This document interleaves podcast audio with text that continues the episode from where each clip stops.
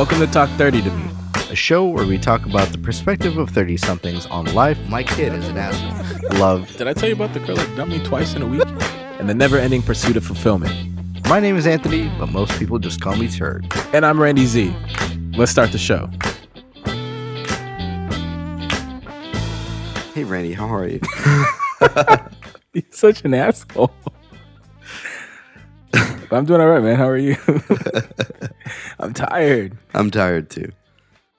Third cup of coffee. Third cup? Is it really? Oh, it's my second. In under 24 hours, yes. It's my second under 24 hours. I'm tired, man. Not gonna lie. We're doing this on, I don't know what day it is. A weekday. We're doing this on weekday after work, almost 10 o'clock.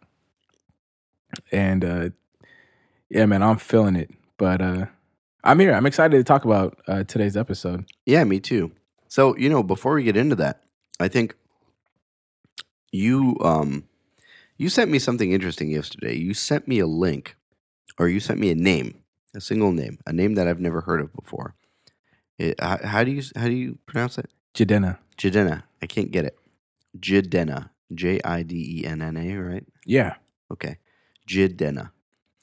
It's this artist that you, I guess, it's in your network or what? I get loosely, you could probably say that, but really, it's just an artist I've been following. Okay, cool.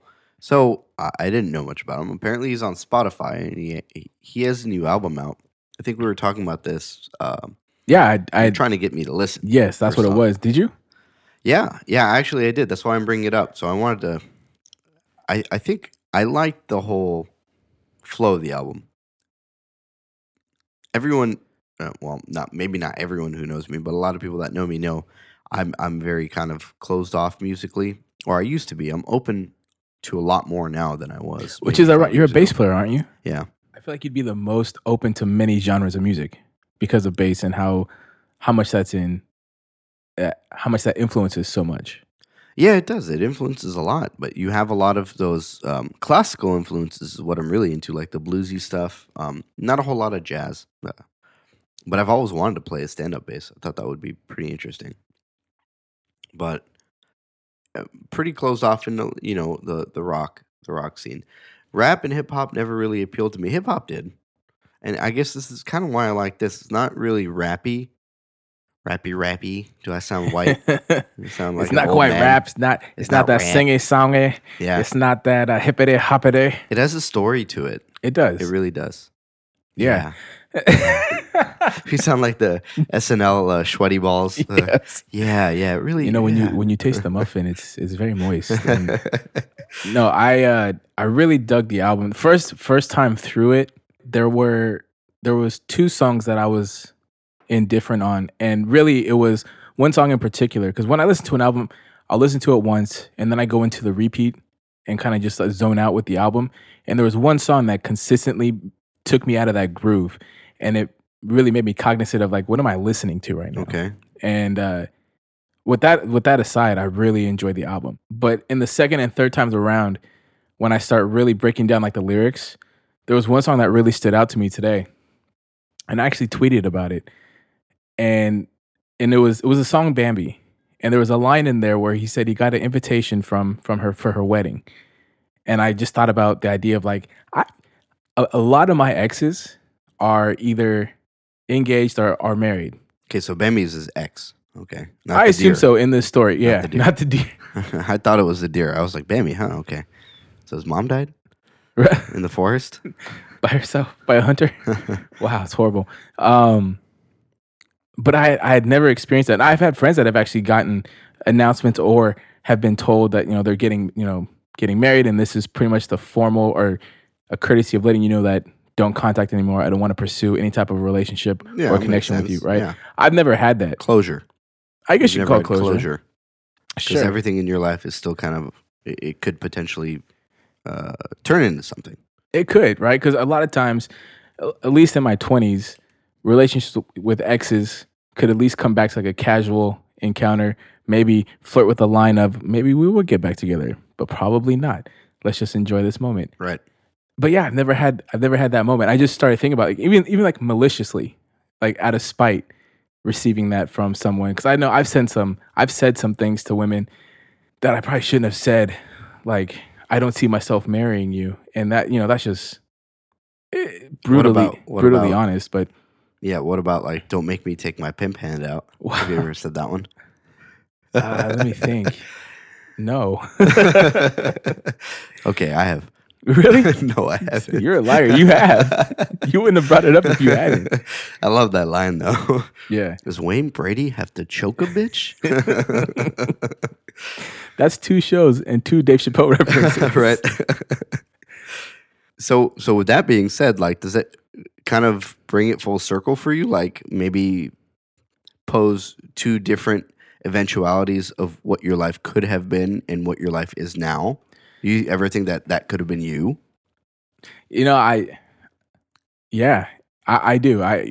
It's hard to admit it, but yeah, there's those moments where putting myself in those shoes in that particular story of that song in Bambi, I have definitely thought about what if I would have just done something differently, or what if I would have just changed this part of myself, or what if I would have just, you know, reprioritized certain things in my life. Could it have worked? Could I have made a better attempt at this relationship? You know, or even just like fast forwarding all of that and just realizing they moved on with their life and they're now getting married, and I'm just like, huh, that could have been us. But could it have? But could it? Yeah, really? Yeah. You know, and you snap back out of it like, no, maybe not. That's probably not. And then the question becomes, why not? You know, like, what about you couldn't have made that possible? What about you closed off that eventuality, right? And maybe you closed yourself off. Maybe you weren't able to compromise or sacrifice enough for the relationship, or maybe it was the other way around. But how do you have that presence of mind to identify what it was in retrospect?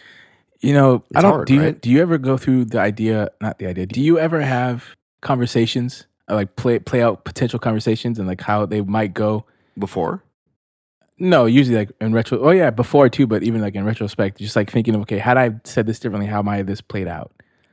When I know I'm going into an adversarial type of conversation, when I might have some resistance, I tend to play them out a little bit more than when it's just casual and just shooting the shit. Or maybe when there's a little bit more on the line. Yeah, I tend to play it out and go through the different eventualities. But in retrospect, no, I don't really hang on conversations too much. When the past is in the past, I tend to forget about it, quite honestly. Well, see, for me, I remember conversations, and I just think about things that were said and how much truth was in it and how much was, you know, fabricated, or how much was just said in the moment to either A, make a point, or B, try to really convince me of something that I just wasn't able to fully believe. Sure. Right? And maybe you weren't really taking the other person's emotions into consideration. You were just kind of thinking about yourself. Yeah, I mean, yeah, I probably was. I absolutely was. I was being very selfish and guarded, which I don't think is a good thing to be in a relationship. Well, it's your 20s, though. Yeah, it is my 20s, yeah, and 20s are a very selfish age. Yeah, but this was also towards my mid to late 20s, where ideally I should have already learned these lessons. But I think, you know, certain heartbreaks kind of put you back a little bit when you're in new relationships, and you got to learn to shed those things. And I was still learning to shed the past pain and not let it affect my present, but that's neither here nor there on that one. What I was referring to was specific conversations, right, with exes that I had about how I allocate my time. And we've talked about this before, the idea of, did I make you feel like a priority in my life, right? And would that change with knowing how busy I am and how many different things I have going on as far as like work and career, and really taking into consideration, like, do I possess the ability to make that kind of change and be happy with it? Could I really realign what I value, right? You know, when I was younger, marriage and kids was at the top of my list. Okay, number one. As I got older, that's kind of dropped down further and further on my list. And, you know, relationship was important, but it wasn't my end-all be-all existence. It was something I wanted to have and appreciated and love having and enjoy experiencing. But it also, career became very, very important to me. And establishing myself and having a creative outlet became incredibly important to me. More so than a relationship, huh? That might explain a lot, actually. Well, it explains the last 2 years. Yeah, what I've been doing. Explains a lot, yeah. Well, how does it explain a lot? Well, no, you're exactly right, because it puts into perspective exactly what your energy was going into, right? You weren't willing to compromise for the relationship and to give yourself that extra push in the relationship because you felt that other things took precedence, and that's fine. And then, you know, you're not able to identify the fact that maybe, you know, you weren't ready for it and you were trying to force a relationship because you felt it was a necessary evil. Maybe you should have just shifted gears right there and then and said, you know what, I'm going to put relationships on a hold, focus on me and better myself, and then get into that, right? Which is essentially what I've done over the last 2 years, right? Have you? That look, though? Jeez, man. That was sharp. It was. Cut right through the air. It did. Like a fart. But no, I felt like when I was in my 20s, I was trying to balance and do it all, right? I've been on one end of the spectrum where I didn't feel valued in a relationship, and then on the opposite end where the person I was with didn't feel valued. And I was trying to really find a middle ground, and it just was not happening for me. Of course not. It's not going to, because you're split. You're divided on what you prioritized. And you clearly just mentioned that you did not prioritize relationship. Therefore, you're not going to focus on that relationship wholeheartedly. You're not going to put all that effort and the energy into it, right? I know I said it, but hearing you say it back to me, I don't think I've ever said that out loud, where I didn't prioritize the relationship. Because I felt like I did. But from what it sounds like, you literally just said. Yeah, no, I hear you. I heard what I said. Relationship dropped from like 1 2, and you said marriage, but I feel like that encompasses relationships in full. Dropped from. I don't. We'll come back to that. Okay, I guess we'll adjust it now that you're looking at me crazy. Okay, so no, that's fine. We'll come back to it because I got a point that would. I feel like there is a difference between marriage and relationships, because relationships are you still trying to figure out whether this is... You're tapering down. You're going the pyramid, right? Okay. You start off with a wide base and you get to the top.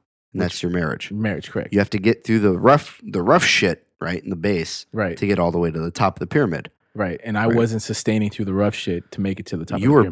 You were barely at the fucking base because you didn't want to. You wanted to stay there, but you wanted that other person to stay there with you as well and fight through that whole shit and eventually make it to the top together. But you are asking a lot out of someone else. You are asking them to compromise wholeheartedly, 100%, fully commit to you and your endeavors and your shit, and focus and let you focus on yourself while putting the relationship on the back burner, which isn't fair. No, it's not. Right. So in essence, you weren't giving that other person an opportunity, and maybe in the same breath, they weren't giving you the opportunity as well. And maybe they had their own shit. They had their own set of priorities. They wanted to start at the top right off the bat. And that wasn't fair to you, right? Yeah. I don't know the entire dynamics, nor do I want to know, but regardless. Thanks. Wow. Well, it's not the time or place right now. No, I know. But the whole thing is, it brings me back to, you know, tying it back into the record that we were referencing, Jidenna's The Chief. I felt like it presented a different perspective for me, but in the same light, let me reflect on myself as a parent and as a husband, really, in essence, because he focused on a lot of the dynamics with his father. Yes. And I think that you mentioned to me that his father had passed, and this is his way of stepping into his own in the regards of he does not have that support system anymore. He is his own man, right? Yeah. And I felt like a lot of the songs on here harken back to that entire theme, in the sense that he is remorseful. And my thing about it was, why do you always have to look at the past with such a heavy heart? Why don't you be an active participant of the present? And then I think about my parents, my own parents, right? My parents are divorced, and they've been divorced for quite some time. And for me, that transition happened for me to step into my own when my parents got, you know, separated, and they said, you know what, this is for the best of the family. How old were you when that happened? I was in college, freshman year, maybe sophomore year. I don't remember. Did that affect you the same as you hear a lot of people going through it later in life? compared to like if you were younger. And then you were also away from your parents when that happened. Yeah, too. I was at UCR. Yeah, I was. Yeah. So was that a mind fuck of sorts? Like knowing that your home is kind of dismantling and you're not there. Yeah, well, that's exactly why I think I had to step up. And I had to feel kind of empowered. I had to support both parents emotionally because they were fragile, both of them. I mean, there's no denying that fact. But, you know, it wasn't about me, and I didn't make it about myself. It was never about me. My sister, on the other hand, you know, she was living at home. She was dealing with all the fallout. It was kind of about her in a lesser extent, but she was much younger. So she I don't feel like she ever coped with it, but you know, that's a different story for another time.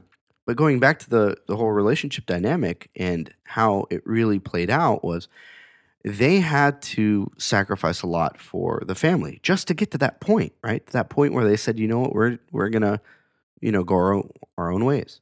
They had to sacrifice a lot up to that point, and they also had to compromise a lot. So kind of tying that back into your thought, I started to question, like, did my parents ever give themselves a chance to survive on their own before the relationship? And I feel like at that point in time, when they're, you know, deciding to get married or whatnot, maybe they didn't have that option to develop the relationship and develop a good stream of, you know, this is you, this is me, and these are, you know, this is where we fit into the relationship. I felt like, you know, maybe they just rushed to the top. And that's what I felt like my last relationship. She was so ready to just rush into marriage. And I'm the type to, not to say I want to test this shit out, but I feel like dating is a chance for you to really get to know each other before you go and commit to like that lifelong thing, right? And let me derail you for a little bit. I don't agree with that because everything changes when you get married. Does it? It absolutely does. But go on, develop that further. Why do you feel like dating gives you that foundation? But why does it change when you get married? Or why do you think it changes when you get married? I feel why that is primarily because the dynamic between the two partners changes. There's a lot more skin in the game now, and I think we've touched on this a little bit. Everything is magnified like 100 times. Everything that you do, every dollar that you spend, every word that you say, everything. But isn't that discussed while you're dating though? Like as you get to a point where you know that, okay, this is, I think this could be it. We're going to go to the next It should phase. Be. How often have you discussed these fucking topics with someone that you're in a relationship with? Often. Well, the last relationship I was in. Often? Yeah. Really? Every relationship? Yeah. Well, maybe that's why you haven't. I was like, that's how you view things? I don't think this is going to work. No. Well, the last relationship, she would harp on me about, like, we've never even talked about finances and talking about, you know, buying a house together, this and that. And I was but like, she was the one that wanted to get married. Yeah, she was. Okay. But we had that conversation multiple times. And I even, you know, I would tell her, this is how much I make. This is how much I'm able to afford. This is what we could do. And then, oh, now it all makes sense. And then we get, why does it make sense? What makes sense? Are you just fucking with me now? I'm just fucking with you. Oh, of course. Trolling. What a dick. And then, you know, 3-4 months down the line, we get derailed, so to speak. And she would say, you know, how serious are you really about this? Because we've never even had the conversation. I was like, we just had, check the transcript. We probably had this conversation in Google Chat and in person. So it's did you take your stenographer everywhere with you? I mean, they're critical. You have to have the stenographer wherever you go in a relationship. Siri is amazing. Siri is your stenographer? I'm talking about a little woman on a typewriter. Imagine. Oh, Olga? Yeah. She's in the car right now waiting, right? Keep the engine running, Olga. We're almost done here. That was 3 hours ago. So, in all seriousness, when you're in a relationship that has that elevated expectation, like a marriage, you kind of need to be conscious of what you say, what you do, and how you approach everything. Because even if you talk about that kind of stuff in a relationship, it's not just talk anymore. It's reality. And that's a hard thing for people to understand. I do get caught up in that. I do get caught up in the fantasy of things, of what it could be. Everybody does. Oh, okay. I'm glad I'm not the only one. Because I could daydream a lot about like, oh, the potential of this could be great. I'm still fucking daydreaming. Because I remember distinctly having a conversation with one of my exes This was after we had broken up, and then when we were talking about maybe getting back together, and we were talking about, you know, the potential of us on paper is just so amazing, and then 3 months later it's like, okay, we're done. So it doesn't matter whether or not you felt like you were done. You were done before you even started that conversation. What do you mean? Because you were caught up in the fantasy.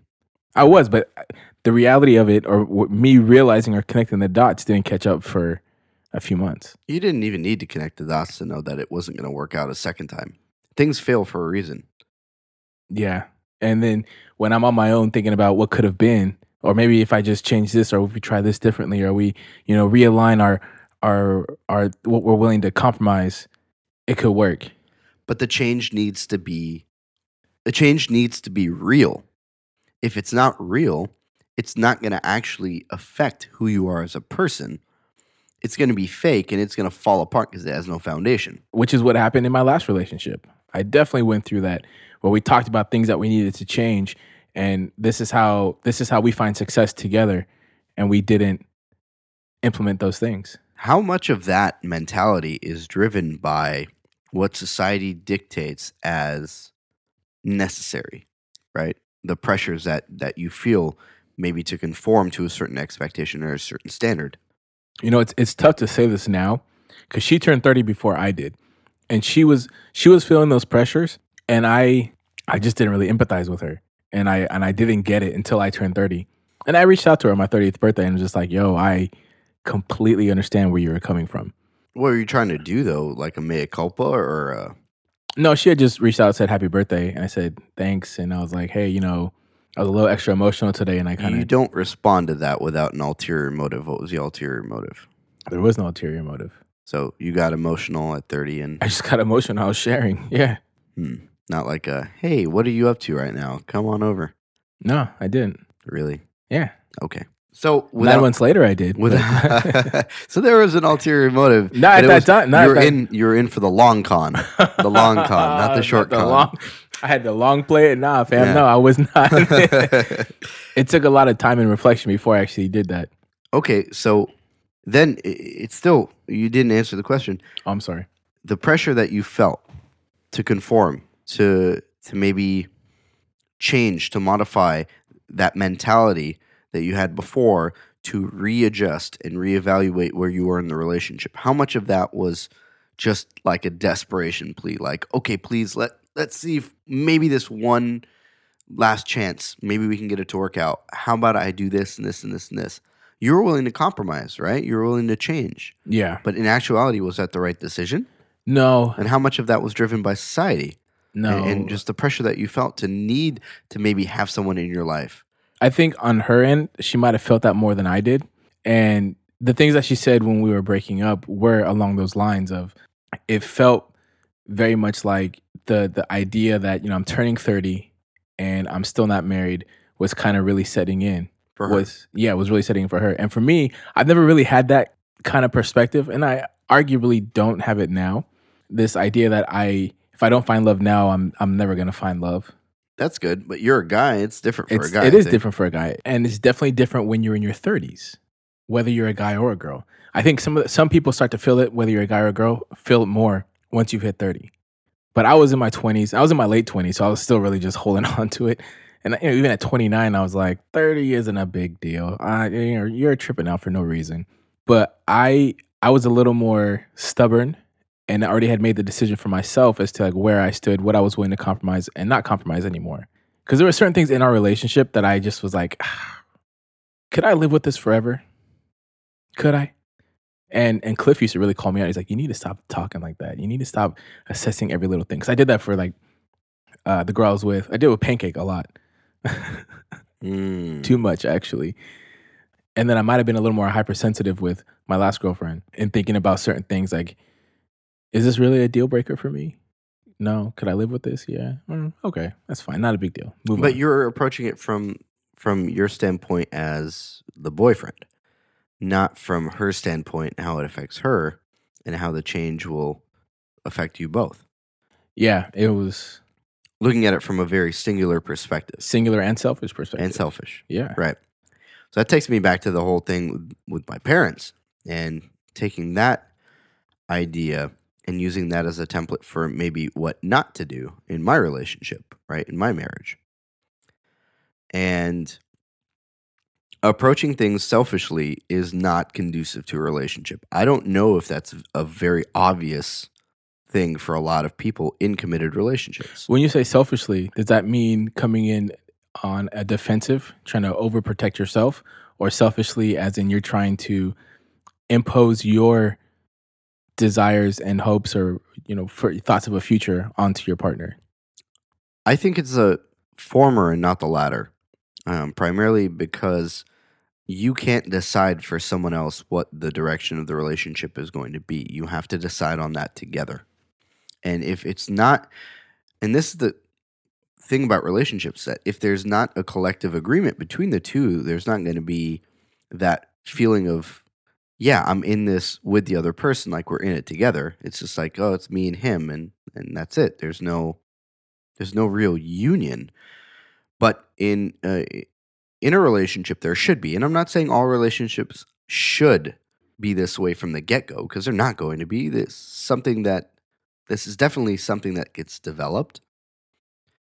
But relationships should, in essence, embody the mentality that we're in this for each other and not I'm in this for me and I'm getting what I get out of this, and you're in this for you and you're getting what you get out of this, because it's not how you build. So not a Frank Underwood approach?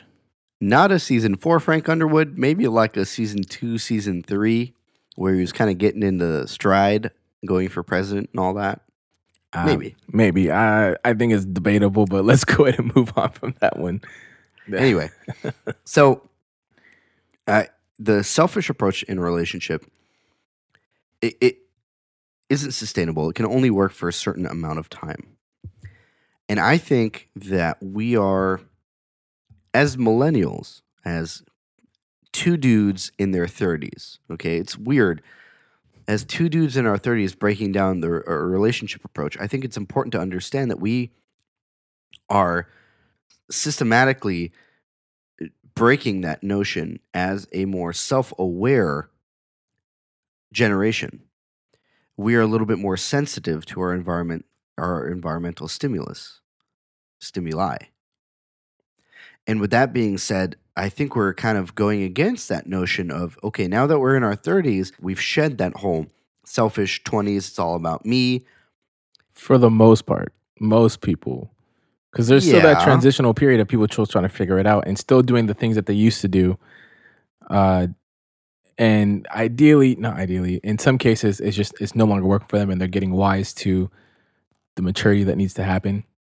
I would think that transition needs to happen quickly, because if that's the mentality that you possess and other people around you are evolving and capable of encompassing more of a uniform approach to a relationship that embodies both hopes and dreams and desires and wants and likes and dislikes and whatnot.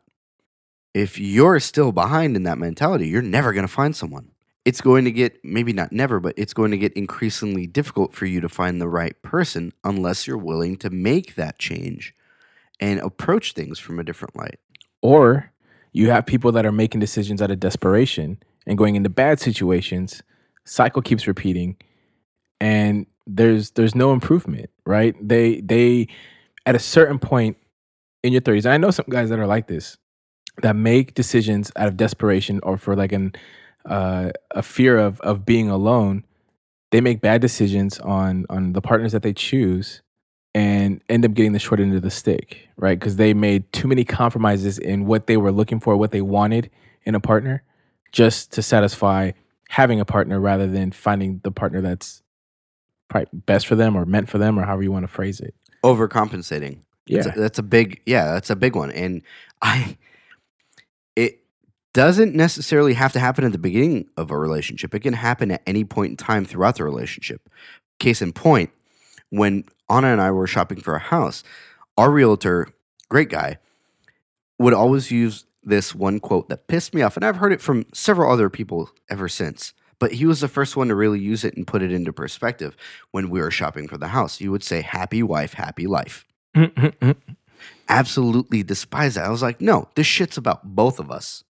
It's about both of us. But my wife was, no, he's right. Happy wife, happy life. You keep me happy, you'll be happy. That's a cop-out. Why? It's like I'm sacrificing everything that I hold true just to make you happy. So I'm going to keep my mouth shut just so that you're happy? How's that fair to me? How is that like a partnership? So you said that it used to irk you. Now it doesn't? Listen, then this is where we went. So you know what? I said, fuck it. Let me try this. Okay. Let me try this shit. Let me keep my mouth shut. And let me just let her have her way. Okay? And we've since talked about this, and I brought it up to her before. And she made all the decisions for our house. I let her go at it. I said, you know what, baby? We bought the house. Literally, I know you know the story, but our listeners might not know the story. This was not, the home that we're in was not the home that we wanted. It was just kind of like, toss up. Here's a hope and a prayer. Let's try and buy it. And we got it. And I hated the house. It was a terrible house, but we gutted the entire thing and we did it the way that we wanted to. And now it's our home, right? And it feels like a home and I love it.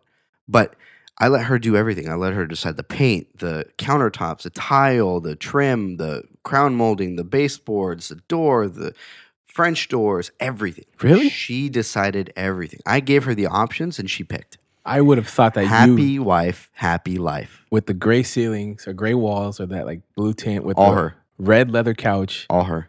I thought that was like a last minute chance for you to hold on to your bachelor lifestyle with a red leather couch. No, it's a good contrast, I think.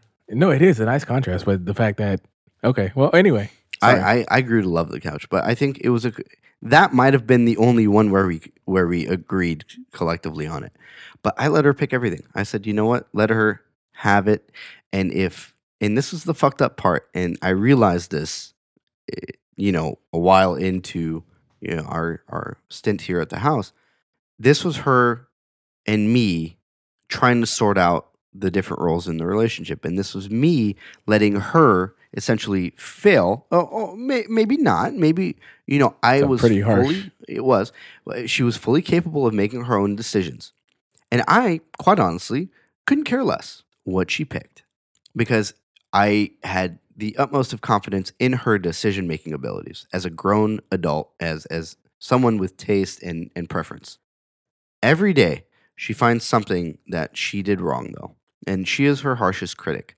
I set her up to decide on her own, and essentially, I set her up for failure because I knew that about her. I knew that she was always going to second-guess herself, and she needed the support. She needed the encouragement that I didn't give her, right? And certain things she wanted to change, and she was like, well, I wish you would have given me input here and all that. And I was like, you know what? I let you make your own decisions, and you have to live with that decision in the end. Show her that it wasn't about happy wife, happy life. It's about happy you, happy me, and then we have a happy fucking life, right? That phrase is so fucking dated, and it pissed me off. I was trying to prove a point. Maybe I went about it in the wrong way. No, not maybe. I did go about it in the wrong way. I was going to say, right? It's pretty... malicious. Hindsight's 20/20. Always. And we've since talked about this and we've discussed it. And you know, she brings up a lot of different, I'm not going to go into the specifics of what she brings up about the house that, you know what, she kind of shoves it in my face. I throw it right back at her. It's like, you know what, it might not have been right for me to do that, but I need you to realize the fact that both of our decisions weigh very heavily on the overall happiness of this relationship. It's not about one singular compromise or one point of compromise from one individual in a relationship. A longabout way of me saying that relationships are about collective compromise, right? Mm-hmm. It's not about being desperate and trying to throw up a hope and a prayer and say, oh, maybe if I change this about myself and that, and maybe if I do this differently, or maybe if we get a new car or have kids or something like that, something's going to change. It's not about that. It's not about compromising from a singular perspective. Yeah. It's about a joint initiative to try and tackle the root of the problem, which is there is some kind of disagreement here and we need to fucking sort it out. So how does this all relate to now you love the idea of happy wife, happy life? I don't necessarily love it. So no change? No change? No. This is the thing. I phased it out. I haven't grown to love it. I've grown away from it. Right? I've grown up and I've been able to identify that it's not about that. And I've actually brought her into the fray, and I've brought her around to realize that, yes, we need to make compromises collectively, right? Together. And that's why I don't necessarily not like it. I love it. I love the fact that it's still around and people use it all the time. And I laugh at people when they say it. It's like, you're a fool. You don't know what the fuck a relationship is about. Happy wife, happy life. You keep your wife complacent just so that you could go ahead and do whatever the fuck you want to do. You don't have a healthy relationship. You don't have a partnership. You have whatever the fuck you want to call it, but it's not a fucking partnership. And it's probably going to fail. It's not about happy wife, happy life. You keep your fucking wife happy, but you keep yourself happy at the same time. Because if you're not happy, what are you going to do? You're going to go looking for someone else to fulfill you. I don't know, man. I think you take it a little too literal. She is the owner of all that is, your happiness. And I don't think that's true. I think the point of that phrase or that saying is that to remind you that you putting your woman first will then in turn help her to remind her to put you first. Then just fucking say that. No, but that's... My mom told me from a young age that a man has to be a little more in love with the woman than the woman is with the man, because a man falls out of love a lot quicker than a woman, right? So with that kind of perspective, the man probably needed a little more of a reminder that, remember, put your wife first kind of deal. So you put your wife first, she'll put you first, and it's a continuous cycle of giving. I think it all boils down to how you define love, right? Yeah. I guess it comes back to the whole compromise thing. And maybe it was my way of having her compromise what she thought is conventional, right? Which is, you take care of me and I'll take care of you. Right. To more of a... Because did you take it as like, you have to put your woman on a pedestal, your wife on a pedestal, and you everything you do revolves around her. She's the center of your universe kind of deal? Is that where you took it? And she's kind of like, she will dispense upon you the happiness and joy as she pleases kind of thing. And well, that's very one-sided. It is very one-sided. And that saying to me is very one-sided. How do you find love? I find love in more of a joint approach to thing, in a more collective approach to a relationship. And not a singular, you take care of me and I'll take care of you. That's not what we need to achieve. That sounds like a quid quo pro kind of deal. And it's not necessarily the approach that a relationship should have. There shouldn't be that one-sided compromise where you need to give and they need to take, and then they give back what they feel like giving back. Yeah, but that's also what you're putting onto it. That's how you're perceiving happy wife, happy life. That is all one-sided. How do you perceive it? I already told you how I perceive it. I don't necessarily think that that's the way that... Still, you're not understanding what you're saying is coming back to the whole thing is... Still a quid quo pro. You put her on a pedestal, she'll take care of you. That's something you put in to get something out. There shouldn't be, I need to put something in. So you're saying more so like selfless. Yeah. Like, yeah, okay, I get that. Right? You're putting someone else before your needs, but you should both, your nurturing and your care and your love, okay, should be enough to reciprocate the same equal value or greater, right? Yeah. Of love and affection and compassion, but in most cases it doesn't. Well, that's where happy wife, happy life is just a reminder of sorts that you put your wife first without the expectation of she's going to put you first. That is an assumption going into a relationship. I wholeheartedly expect that. Well, how can you have an expectation and not want it to be quid pro quo? Not following. You think both people should be putting into the relationship, but you also think it should be selfless. You can't have both. It's either both people are going to be putting into it, that's an expectation, or you're giving selflessly, which is reminding you that happy wife is happy life. No, you give selflessly. But I didn't say selfless. I disagree with the selfless approach. Oh, I didn't catch that. Yeah, well, that's the whole point of me disagreeing with happy wife, happy life, because that is the selfless approach. It's like, I don't worry about me. I don't matter. You matter. And by me disregarding myself and putting your priorities before mine, you will maybe, throw me a bone here or there. No, that's definitely an extreme. It is not all up to her. What do you mean? You have the choice to stay. You have the choice to stay in a relationship. You have the choice to stay in a relationship. Yes, you have the choice to stay in a relationship. If she is not taking care of you, too late. Well, yeah, in marriage, that's what dating is for. You figure that out then. You treat that as everything changes. How does it change? How does it all of a sudden that she no longer wants to take care of you like she did when you were dating? You think it's almost like you're getting bamboozled once you get married. Not necessarily. The emotions and the expectations change, and if they're not able to keep up with the other person's expectations, then you're going to fall behind. You're going to feel like you're getting left behind, when in essence you're leaving yourself behind. When you have more skin in the game, it's a little bit more serious. And I say this to everyone. When you're dating, shit doesn't matter. You can leave. You can fly off tomorrow and no one's going to, oh, well, that sucks. Oh, I guess I got to move on now. There's going to be a little bit of heartbreak. I exaggerated a little bit. That is incredibly exaggerated. It depends on the severity of, or it depends on the, relative intimacy. But they're going to get over you eventually, and they're going to move on. They're going to find someone else. Although I don't agree with this, the same could be said about your spouse. If a divorce were the thing, but I don't. There's a lot more on the line with divorce and all that. Just the word is so. It has such a negative connotation. Oh, yeah, we broke up versus, oh, yeah, we got divorced. Whoa. It's a magnitude of 100. How? Why? Do you tell me? It's societal. Is it? I wholeheartedly believe so. I believe that. Because I get it from the perspective of divorce could be a cop-out into marriage, right? Because you didn't want to put in the work, so to speak. But there's also for people that may have made a bad decision that probably shouldn't have gotten married to begin with. Yeah, but when you say divorce, people don't go there automatically. People go there as like, oh, well, you failed at a relationship.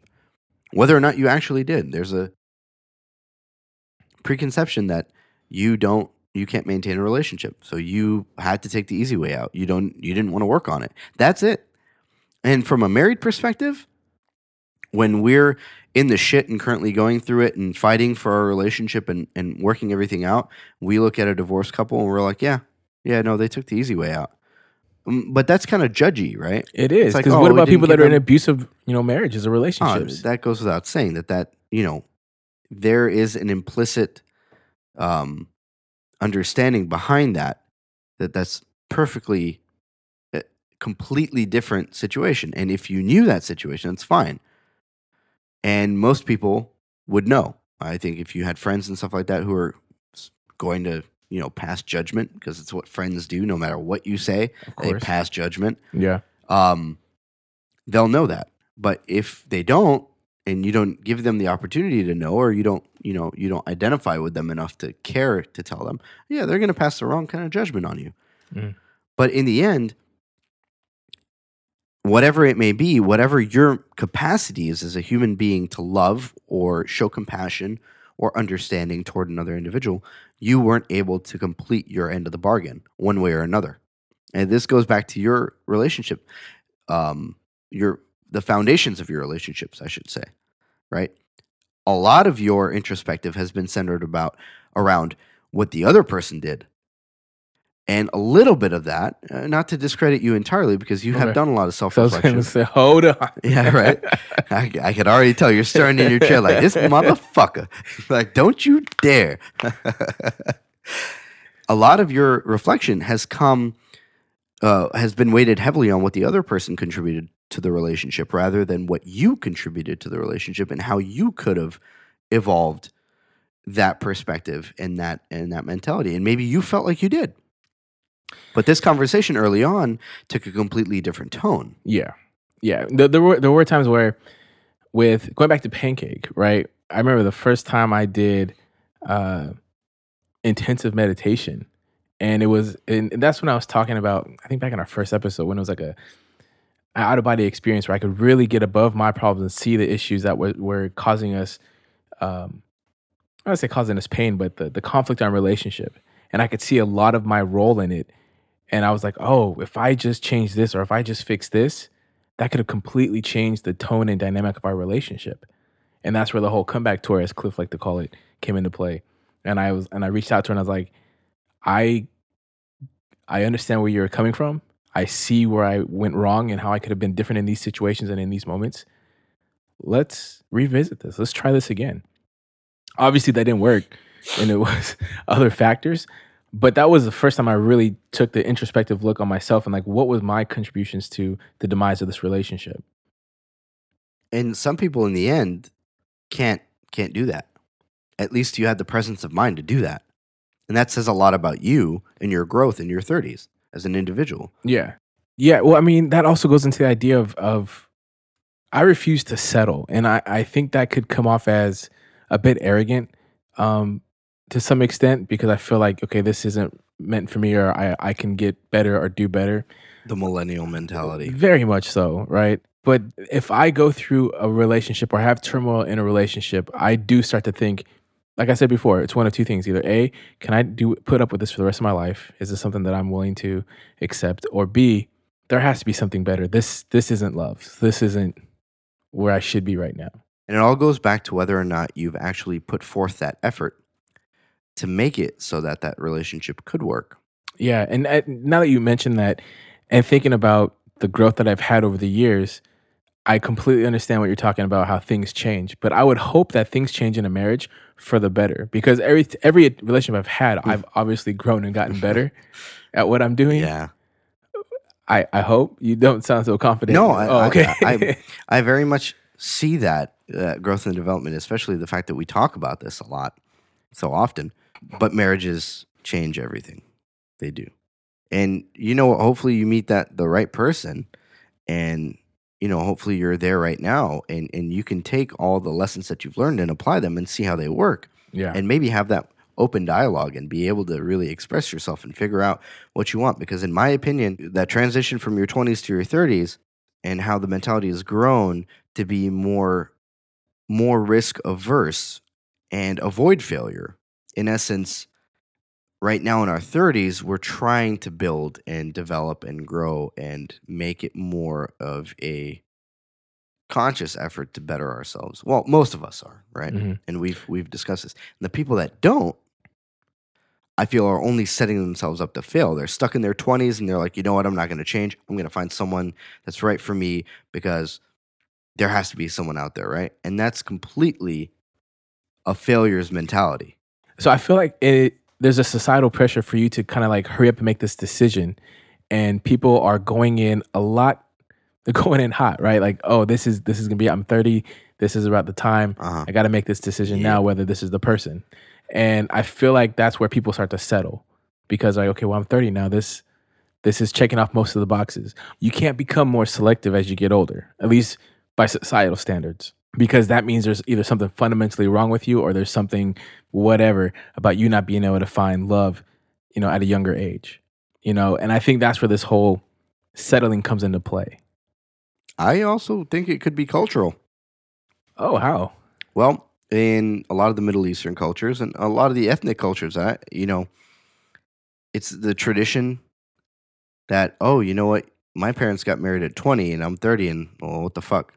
Oh, yeah, but now you're talking about like millennial culture and how our lives were kind of, not say derailed, but they were postponed, so to speak, in comparison to when our parents started their journey towards marriage and relationships. Yeah, a lot of that has to deal with that. But yeah, I think there are a lot of elements that factor into why we settle. I still stand firm by my belief that I think settling is essentially, kind of, you highlighted this as well, it, concisely speaking, it is a failure's mentality. You have failed yourself, or you have failed the other person, because you're not willing to address the things that are really deeply rooted into your decision as to why you're doing what you're doing. Settling, right? Lowering the bar, lowering your expectations. Why would you ever shortchange yourself, right? You're failing yourself. Don't ever do that to yourself, because that's how you end up getting divorced. That's how you end up destroying something that could have potentially been something really good. Set the bar high for yourself, set the bar high for your partner, and meet or exceed those expectations for one another. You know, and that's where it comes, like that whole going back to happy wife, happy life. It's not about one person. It's about each other. It's about, how can I help you and how can you help me? It's symbiotic. It's reciprocation.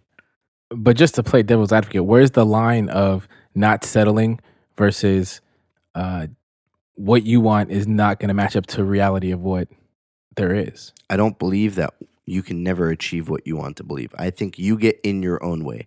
If you want to get somewhere, you will get there. And that's the thing that people don't realize. It takes me back to that movie with Justin Timberlake, and it's In Time. You remember that movie? I did, and I like that movie. I love that movie. It's a great movie. I think Justin Timberlake is a great actor. Knocked it out of the park. I will leave that up to the listeners to decide whether or not I'm being sarcastic, but it was a good movie. And the one thing that really breaks my heart about that movie is it paints life in such a singular light that you are predisposed. You cannot, you're stuck and the system is rigged against you. I believe wholeheartedly that you could do whatever you want to do no matter what. And the scope of what you can do is relative. And the empowerment that you get from your partner, your significant other, makes all the difference. I think you're correct in certain aspects, but there are certain limitations in life that put you at a starting point that's significantly further back than other people. Doesn't mean you can't catch up, but it just means that there's going to be a lot more work to be done. And that's just an unfair advantage. And that's also why it takes a little bit longer for you to get there. Yeah, sure. And some people might get discouraged along the way. Oh, absolutely. And some people might weed themselves out. But that's what makes success so sweet when you get there. And that's what makes it so, I guess, so pristine in the sense that not everyone can get there. Not everyone is set up for that. Maybe not everyone wants to get there. But that just sounds like you're talking. That just sounds like you're talking career and not even relationships and love. Because everything. That's just cold. Not everyone gets there.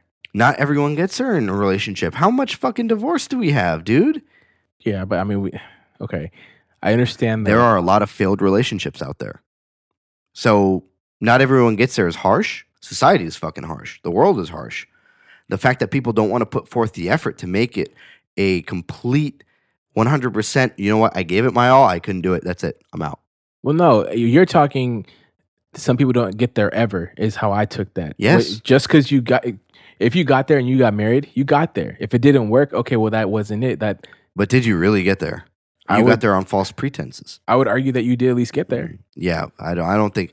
Yeah, okay. I ran a marathon and I finished, dead last. Well, at least you got there. I don't believe in that mentality. Why? I hate that mentality. It's like, oh, yeah, in basketball leagues nowadays, with the kids and all that, soccer and football and all that, participation trophies for everyone. When the fuck did that become a thing? No. You finish first, you're either first or you're last, Ricky Bobby. That doesn't make any sense. There's second, there's third, hell, there's fifth. No. And you can still get paid off of being in fifth. Even the last person on a golf tour gets paid. Yeah, they may not get the most, but they're getting paid. Yeah, they're getting paid. You're absolutely right. That's not how relationships work because you don't get paid. I just wanted to debunk what you're talking about. That's all. You don't get paid if you fail. You get paid in experience, and you get to move forward and better your experience for the moving future. You can also argue that you have moved forward, but have you actually learned something? Now, not everyone learns something. That is true, yeah. Okay? And a lot of people just say, okay, you know what? Maybe that didn't work out. I'll just settle for the next thing that comes along just to kind of get by. And that's it. And then you end up settling for the rest of your life, placating, and you're dead. That's what it becomes in the end. I think that some people just get so burnt out that they felt like they gave 100%, but in reality, they didn't. They maybe lied or cheated themselves. But maybe they just didn't know what their 100 was. Maybe they gave the best they knew what they knew how. Maybe their 100 was 70. No. Maybe. Oh, shit. No. We got it back. We're bringing it back, Randy. No, I refuse. We're bringing it back. I refuse. Maybe their 100 was 70. Then they don't know how percentages work. I can't drop this mic because it's too expensive, but mic drop. Okay. Imagine I did here. Mic drop. All right. Well, this is what I'm calling out for the listeners. Boom. I need someone someone... Shoot us an email, send us a message. Let me know your thoughts on what settling in a relationship means to you, how you've dealt with it, if you've dealt with it, what your thoughts are on getting into relationships later in life, if you're currently dating, how you're approaching it. I want to know, and I want you to help me put Turg in his place. So podcast at talk30tome.com. Am I the enemy here? The cynic for sure. Really, is what I'm saying so fucking far-fetched? It's not. It really isn't. But the romanticized version of love is that, oh, it's fucking hearts and flowers and bouquets of roses every week. It's fucking not. It's not. It's piss, shit, blood, sweat, tears, and vomit. I mean, yeah, when you have kids. No, I'm talking about having an alcoholic for a significant other, but yeah. But in reality, a relationship is a lot more complex than what we're groomed to understand. Because you got Hollywood, you got Hallmark, you got all these constructs. Oh, absolutely. Set up to give you this, oh, yes. The unrealistic expectation, absolutely, of what love really is, and it isn't. Love is deep. It is compassionate. It goes beyond any emotion, because emotions are essentially what we make them. And love transcends all of that, because love is developed. It is groomed. It is cultured. It is grown, right? And emotion kind of just happens. It's a knee-jerk reaction kind of thing. But love is greater. And I wholeheartedly believe that if you're willing to grow and learn and explore different avenues of yourself and your significant other and communicate, you can transcend any obstacle in your lives. Okay, I want to end it on, before we go, I want to end on one last question. Do you think love is a choice or a decision that you make? Absolutely. Yes. And the reason being, you have to work at it. Yeah. You choose whether or not you want to put that effort into it. You choose whether or not you want to invest in it. And like it goes back to that whole success thing. Success in career, success in relationship. It all parallels on the same level. How much are you willing to commit to it? Absolutely. Yeah, I fall on the same line. I do believe that. I believe there is an emotional tie to it, but without a promise, without a decision to consistently, choose for every day or leave her kind of deal. Mm-hmm. There's no significance to vows. What's the point of promising to be with someone forever if you're not gonna choose to do that? Quick side note. I agree with that article and I disagree with it, because you should also choose him every day or leave him. I have not read the article, but you are really... I'm very much about the collective and not the individual, because it takes two to fucking tango. I like that one more than Happy Wife, Happy Life. It takes two to tango. That's what I'm going to do. I'm going to live my life and everything I do on that note, with that mentality. Well, on that, we'd love to keep this conversation going. If you guys want to connect with us, Turg, where can the people find you? The people can find me at TurgSaysNo on Twitter and Instagram. And Randy, where can they find you? Anywhere and everywhere at IamRandyZ. Thank you for subscribing to another episode of Talk 30 to Me. We hope you enjoy it and continue to share it with friends. Make sure you stop by our website at talk30tome.com for more content and information about the podcast. Rate us on iTunes, and if you really like what you hear, make sure you hit that donate button. Really appreciate it. For Talk 30 to Me, I'm Turg. And I'm Randy Z. Peace.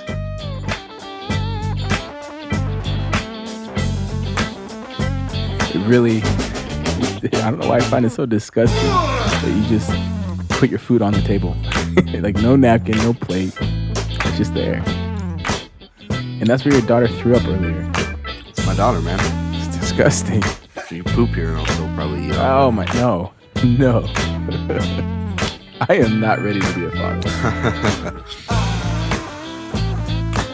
I used to be very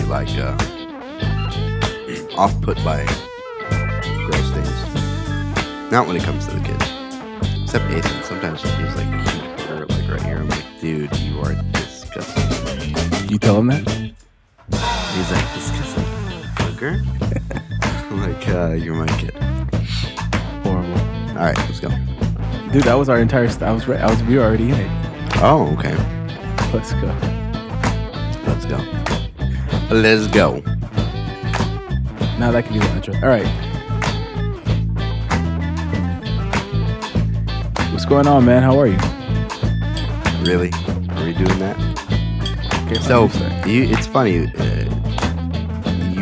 paint the picture that, yeah, we just opened up our laptops, put down the mics, and we're just now talking for the very first time today. So how are you? What's wrong with it? We've been talking for like fucking 3-4 hours already. So? And now we're recording. So how are you, Randy? I was better till that comment. I had to bring the wind out of myself. Gotta keep him down. Why? Let me be great. So, okay, how do you want to start? I know. I got an idea. All right. Hey, Randy, how are you? You're such an asshole. I'm doing all right, man. How are you? On paper, you're so amazing. And then 3 months later, it's like, okay, we're done. Let's cut this out. But that sounded like you just finished on her belly. It's just like, I'm done. Okay. You're good? I'm good. On her belly, though. How do you know my spot? Right in the belly button. Right there. Yeah. It's like a shot glass. You need to hear where we left off. Yeah.